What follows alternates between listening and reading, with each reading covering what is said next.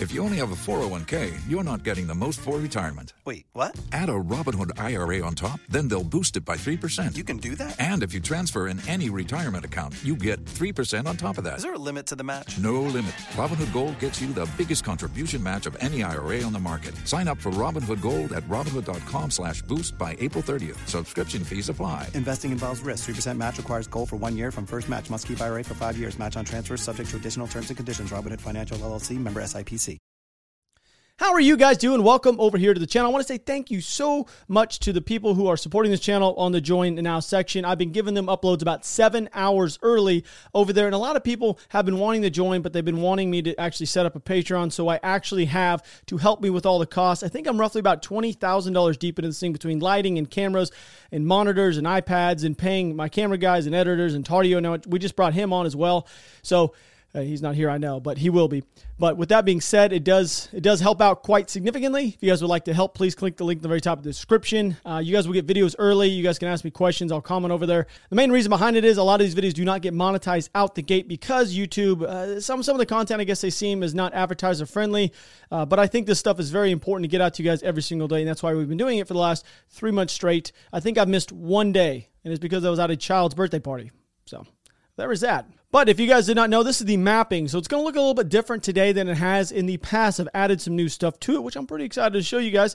I thought it would help you guys kind of get a visual understanding on how far certain things are so you can really kind of gauge to see if they are in uh, artillery range. But out the gate, as we always do, Belarus is now expanding to use its death penalty. Yes, they have groups within inside of Belarus uh, that have been going after the railway infrastructure and try to slow down the movement of troops and supplies within the country. They are calling these guys uh, and gals, they're calling them uh, rail, railway guerrillas, and they have now been seen as terrorists. They are the ones that have been hitting the railways with cyber attacks, burn down the relay panels, and destroy tracks themselves. The reasoning for giving these people the death penalty is because they have caused great damage to critical facilities, transport, military, and energy facilities. This is coming directly from the Belarusian government. Now, if this wasn't on video, you probably wouldn't believe me, okay? If I just told you guys this out the gate, but Russia State TV is now claiming that Biden himself is demanding that all the grain stock in Ukraine is going to be utilized to feed Americans and his inner circle. So please enjoy this very strange clip from Russian State TV. Конгресс США выделил Украине еще 40 миллиардов долларов. В обмен на вооружение Байден потребовал от украинцев вывести практически весь свой запас зерна. Пути вывоза американцами уже найдены. Сотни фур, груженных зерном, через Молдавию уже вывозят это самое украинское зерно в Европу. Чтобы маршрут вывоза сохранялся, директор нацразведки США Эврил Хейнс продолжает пугать мир Путиным. Во время слушаний в Сенате Хейнс выразила сомнение, что победа России на Донбассе положит конец войне. По словам Хейнс, Путин не намерен останавливаться только на Донбассе. Главная цель Путина – расширить сухопутный мост в Крым и Приднестровье. Тема голода эксплуатируется мирового очень-очень серьезно. Но понятно, что Байдену не интересен голод глобальный, ему интересны сытые американцы. Ну, по крайней мере, его ближний круг. And it's somewhat ironic that they're talking about this because it's been noted that they are literally taking stuff out of Ukraine on ships, the grain that is. So I don't, I think they're just trying to find somebody to lay the blame on. But anyway, Ukraine's military has received 34,000 armored vests, 46,000 uniforms, and more than 30,000 helmets from foreign partners in the last 10 days alone. I know that the politicians here in America are all for spending money to fight against the Russians, it seems clearly. Now, on this channel, I try to keep it as in the middle as I possibly can because I want to give you guys honest stuff. And I feel like if I if I take one side, if I took the Ukrainian side, uh, the feedback I would give about mapping and what is actually going on on the ground would probably be seen more as propaganda. So that's why I try to stay in the middle and just kind of give you guys my honest opinion on everything that's going on. Now, Russian media is also talking about the withdrawing uh, recognition of Lithuania as a country. This is somewhat kind of strange. This is all stemming from the fact that Lithuania has recognized Russia's actions as genocide and called Russia terrorist. Russian media is now stating that Russia should consider the possibility of denouncing a bilateral agreement with Lithuania, according to which Moscow recognizes the independence of this state. So now they're stating that they can literally take away Lithuania's independence as a state and change the name of it, which they're going to change it to the territory of the former Lithuania SSR. All right. And they go on to saying that this approach would be a worthy response, and Lithuanian authorities would most likely, you know, they most, this is this is the big thing, would most likely try and turn back, abandoning their insulting words addressed towards Russia. Can we just can we just note one last thing before we move on? Has anyone ever noticed that the how offended Russia actually gets when people use harsh words towards it as a country, and yet it's they think it's okay for them to actually invade another country and not expect any backlash from the rest of the world? Just want to throw that one out there. It's a little strange, right? I don't know. I never really understood that. It'd be kind of like I, have actually used this before. It'd be kind of like me going up and punching somebody in the face randomly at McDonald's, them hitting me back, and me getting mad at them for hitting me. Correct? U.S. led sanctions are forcing Russia to use computer chips apparently from dishwashers and refrigerators in some military equipment. This one's a little bit on the propaganda side, but we're going to talk about it here in a second.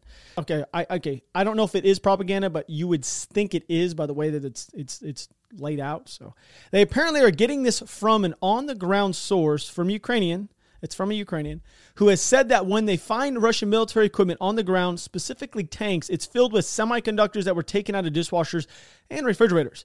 Now, I'm not saying that this thing is true, nor am I trying to say that it's propaganda or trying to push the agenda that the U.S. technology exports to Russia has fallen, in which it has roughly about 70%, mainly due to uh, their inability to actually get stuff in the country. But when I was deployed, when I'm, me personally, I never came across equipment, and my first thought was not, hey, let's see what kind of computer chips they're using. You know what I mean?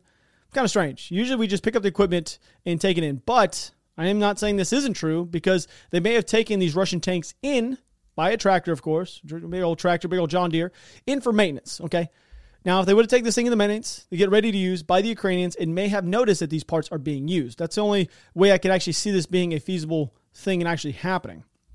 I don't know. I saw it and I thought once I somewhat questioned it out the gate just because they uh, started talking about the sanctions, how they're affecting Russia's ability to operate, and makes you question the motive right at the gate. But I thought I would bring it up because if you look at it from the other side, it could be seen as propaganda from the Western side of the media, or, you know, they really brought this tank in to get it fixed, and then they notice, hey, wait, these don't look right. But how do they know they're coming from a refrigerator and or a dishwasher is beyond me. I don't know. Anyway, Russia is now accusing Ukraine of shelling Belgorod. This is the first time Russia's actually reported casualties inside of this area. Like coming from directly this this this conflict, this war. Now, these photos you guys are currently seeing are supposed to be from the shelling of this village, which I'm going to show you guys right here. So I actually have it on here, so you guys can see the town of Solki right there. I believe I said that correctly. It is roughly about eight and a half to nine miles outside of Udy. See, look, I put these nice little blue lines so you guys have an understanding.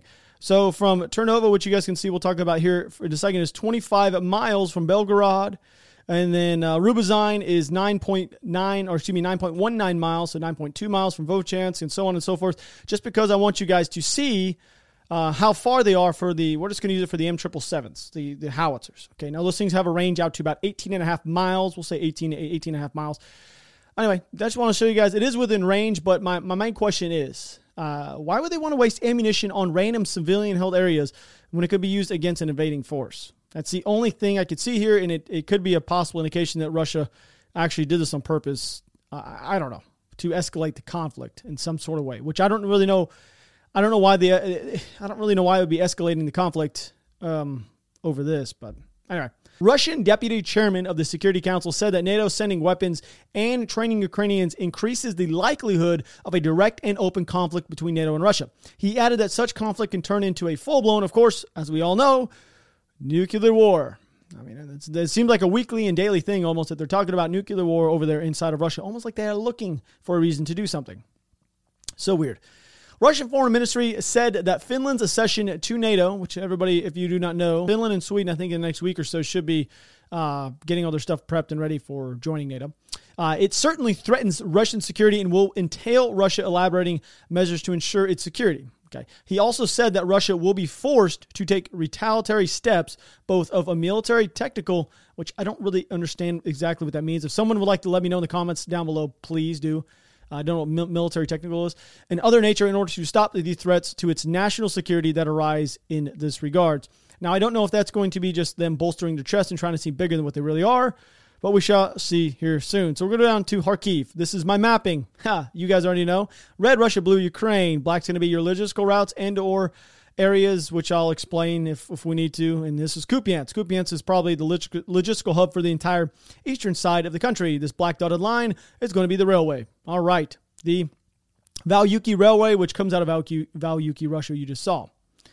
So we added some more lines. I do, I do, I do think this is a pretty good thing.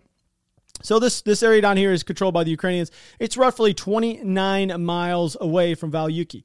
So as of right now, if they were to have M777 howitzers down inside of this area, they could not touch Valuyki, or excuse me, Kupiansk, but they could touch some of these routes, 100%.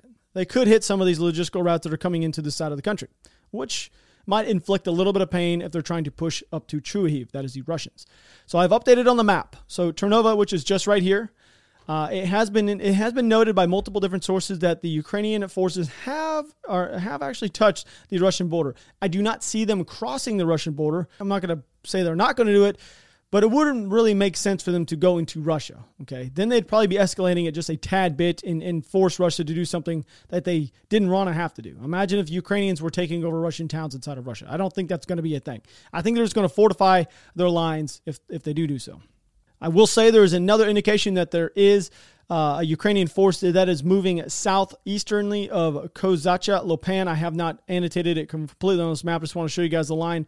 They've got all the way here to Hoptika. So Hoptika, there has been noted that there is a Russian, or excuse me, a Ukrainian element that has always pushed all the way up to the Russian border right here. But I don't know if this is 100% true. We're going to wait another 24 hours. And if this is true, this means it would be cutting off the Russian element that is needing to actually take the E105 route back into Russia as they retreat. So the Russians that are inside of this area, if there is a Ukrainian force that is pushing over, they are cutting them off and are going to be able to set up ambushes on the E105 route as they exfil back in to Russia.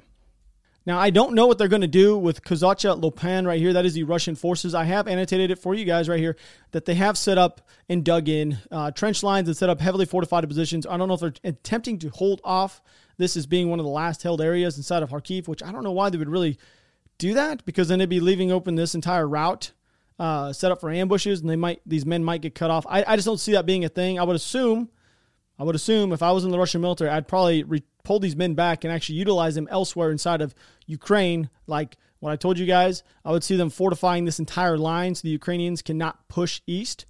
I think that's probably the smartest route for the Russians, but I'm not going to give them any any kind of I don't know people always think that I'm trying to give them some ideas. If the Russian military is listening to this these episodes and is trying to get their game plan from me, well, they've already lost. I promise you that. So, uh, we're going to move a little bit east. They have actually made some gains uh, the Russians is. The Russian forces have captured the city of Rubizhne today, forcing the withdrawal of Ukrainian troops out of the city and moving southwestern back into the city of Severodonetsk. Now, I have proof of this. I have some video confirmation of this along with some geolocated images I will share with you guys as of right now, but I'll show you guys where I'm talking about on the map. So, Rubizhne has been one of the areas that has been heavily contested for the last three weeks to four weeks. For the most part, the Russians have controlled the northern part of the city and the southern by the Ukrainians. I'm not going to say that they had pushed through. It could be another Popasna thing where the Ukrainians had literally nothing to defend, so they pulled back to already fortified positions and are holding ground over there near Popasna, which is just right down here. But either way, doesn't really matter. I do believe that this video will have a little bit of evidence for them uh, pulling out. That is the Russians moving into the area of the Zarya factory.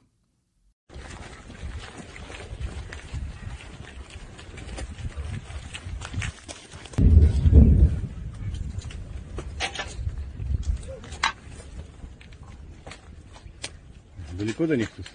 Уже 300-400, я тут позиции стоял.